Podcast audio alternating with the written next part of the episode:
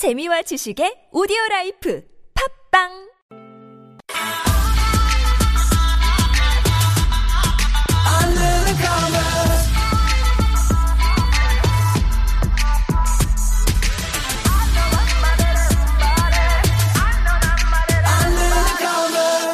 Under the Covers, first segment, it's all about cover music in the final part of the show on Saturday afternoons in the new season of the Steve Hatherley Show.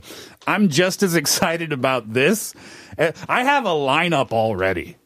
I so do I, actually. Oh, do you Yeah, really? yeah. We could do the entire season in one per, in one go. Yeah. Let's just sit here for hours and hours and hours and hours. Because, you know, like you were saying before, there have been so many songs covered by just random artists, Mm. some well known, some not so well known. And some versions are so just honoring Yeah. of the original song. It can be beautiful or it can just be ridiculous. Yeah, it totally can. There's one. I mean, I I I even had a hard time picking which ones I wanted to bring in for today. As a matter of fact, because I came across.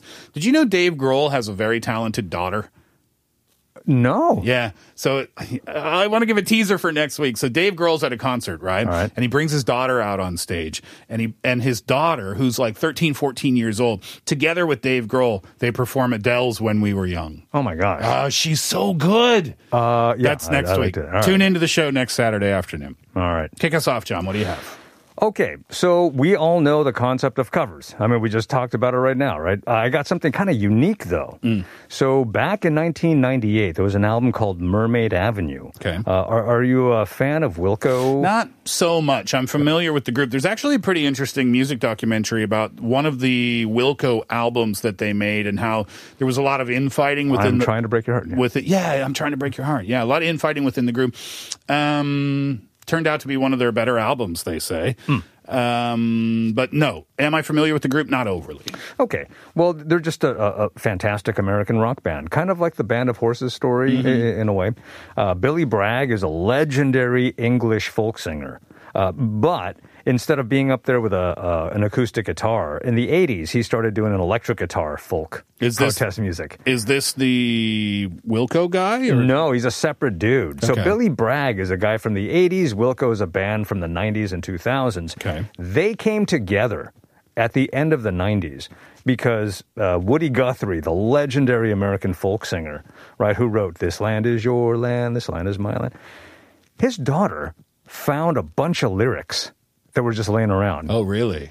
Hundreds and hundreds of lyrics. To put it in a context, Woody Guthrie was Bob Dylan's biggest influence, was he not? He was indeed. Yeah, exactly. So uh, that shows you the importance of Woody Guthrie and Woody Guthrie. Uh, Woody Guthrie found lyrics. Yeah, and and this land is your land is sung all around the world. You know, it's such an, a ubiquitous song. So these lyrics were found by his daughter, uh, Nora Guthrie. So she contacted one of her favorite artists, Billy Bragg, and said, "Hey, can you put some music to this and release this?" Uh, so Billy Bragg said yes. and he contacted Wilco and said, "Hey, I need some help." Okay. So they got together and created this album called Mermaid Avenue of new music written to old Woody Guthrie lyrics that he wrote in the 40s through the 50s. So how did they? How did these lyrics get discovered then? Uh, I'm sure, well, Nora's Woody's daughter, so I'm sure he, he let her know. Going like through the big books, box. yeah. I mean, as, as a prolific songwriter, Wow. you can only imagine there were just pages and pages of Yeah. lyrics everywhere in the house, right? So uh, they picked a handful of songs. And the song I got tonight, uh, today, uh, is one of my favorite songs of all time. Mm-hmm. And it's just weird that it's like a, a cover, not cover. Do you know what I mean? Because there was no original. Well, maybe there was music. I'm sure there was music Exactly. at some point, but nobody knows what that music was.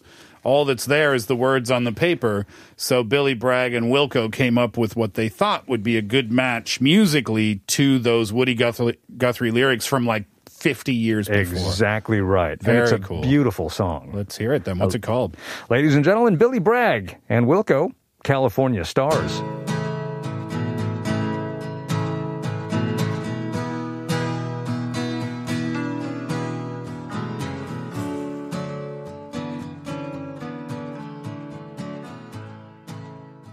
So this is the lead in to my first cover. That's Taylor uh, Taylor Swift "Shake It Off." I've never heard that song before. You have, you have. just kidding. Yeah, I was going to say, what rock have you been living under? That's a fun one to do at noraebang, by the way. Uh, Taylor Swift, Shake It Off, hugely popular hit for Taylor Swift. Hmm. Came out in, I don't know why I always think Shake It Off came out in like, I don't know, 2019 or something. It was 2014 when that song came a out. long time ago. That was on her album uh, 1989, which was her fifth studio album at the time. Isn't this one of those songs that uh, turns into like a dad song? How so? Like dads start to sing it, like they try to learn the lyrics and dance, and, their, and their daughters are like, "Oh, did we stop already?" But get it mildly wrong. Yeah.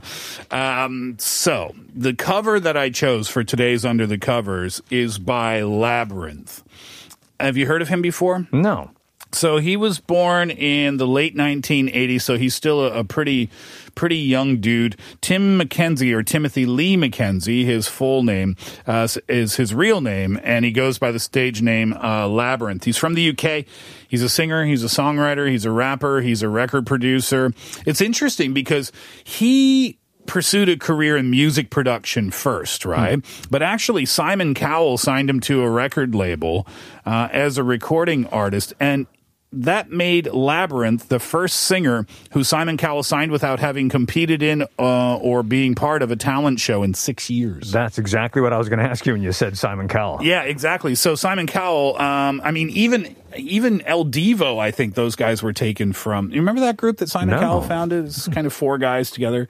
Um, I think they were from a talent show, although I could be wrong about that. But uh, Leona Lewis, I think Simon Cowell found her. She was from a talent show, I think.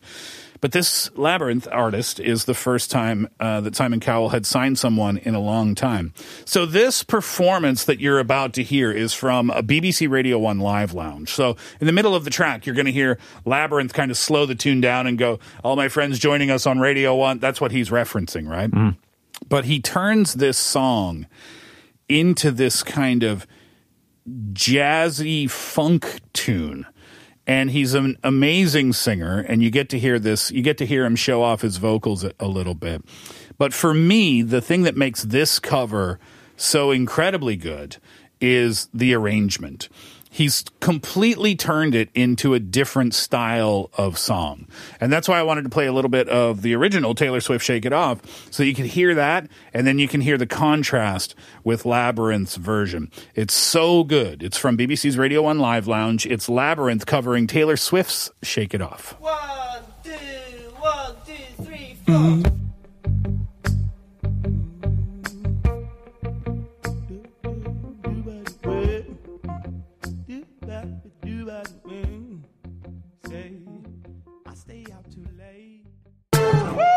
Little short on time, but time to squeeze in your last cover tune today. John, what do you have? That's right. We all know a rock roll, uh, rock band from the '60s called the Who. Sure. Right. Yeah. Legendary British rock group. Pete Townshend and Roger Daltrey, Roger John Daltrey. Entwistle, Yeah. and Keith Moon. Yes. God bless them. Uh, Keith Moon, the inspiration for Animal from the Muppets. right. Exactly. Yeah. Yeah, so in the late 80s, there was this group called Pixies. Yeah. A legendary uh, alternative rock band, and Mm. the bass player, Kim Deal, broke off uh, and met up with her sister, twin sister, Kelly, and they formed a group called The Breeders. Oh, I didn't know Kim Deal went on. I I'm I know the Breeders. I didn't know Kim Deal was in the Breeders. Yeah, she is the Breeders, along with Kelly, her sister, and Hmm. a couple of other musicians. Um, so they they created some albums that are, are just some of my favorites of all time. And they did a cover of this Who song, "Sad About Us," which is. You know, we mentioned earlier some groups do it very faithfully. Some groups kind of like kind of twist it like Labrinth, Like just Labrinth did, yeah. Which is you know kind of pretty awesome and impressive, by the way. If if it goes well. Right. Yeah. Uh, in Labrinth's case, obviously it did. Yeah. And with the Breeders, uh, they just stu- they're such a weird group. You know, their 1993 hit Cannonball. Cannonball, yeah, sure. You know, a bizarre pop hit. Yeah. Exactly, right? So when they did this song, a 60s song, faithfully, people were just like, you know, wow, this is lovely. Oh, so they, this is pretty close to the original. pretty darn close. And it was kind of a break from their more experimental sound. Mm. So it's a great song from 1992 Safari EP. Uh, I remember, you know, talking about Kim Deal uh, in the Breeder, or sorry, in the Pixies, and we're going to have to revisit this topic someday. But the Pixies were one of those groups that kind of inspired the uh, loud, quiet, loud. Um, Nirvana style of of song making, right?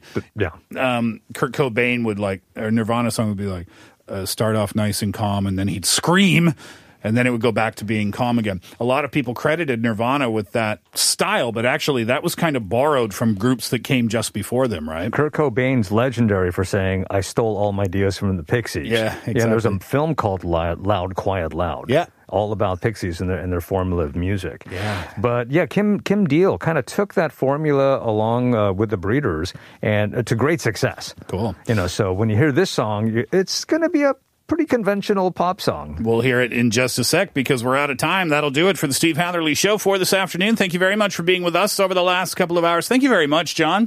Thank you, Steve. Really looking forward to Saturday afternoons in the uh, upcoming weeks and months. But we'll see you back in studio again on Monday. That's right. To wrap it up today, and thank you as always for your listenership and participation. To wrap it up today, it's the Breeders covering the Who's.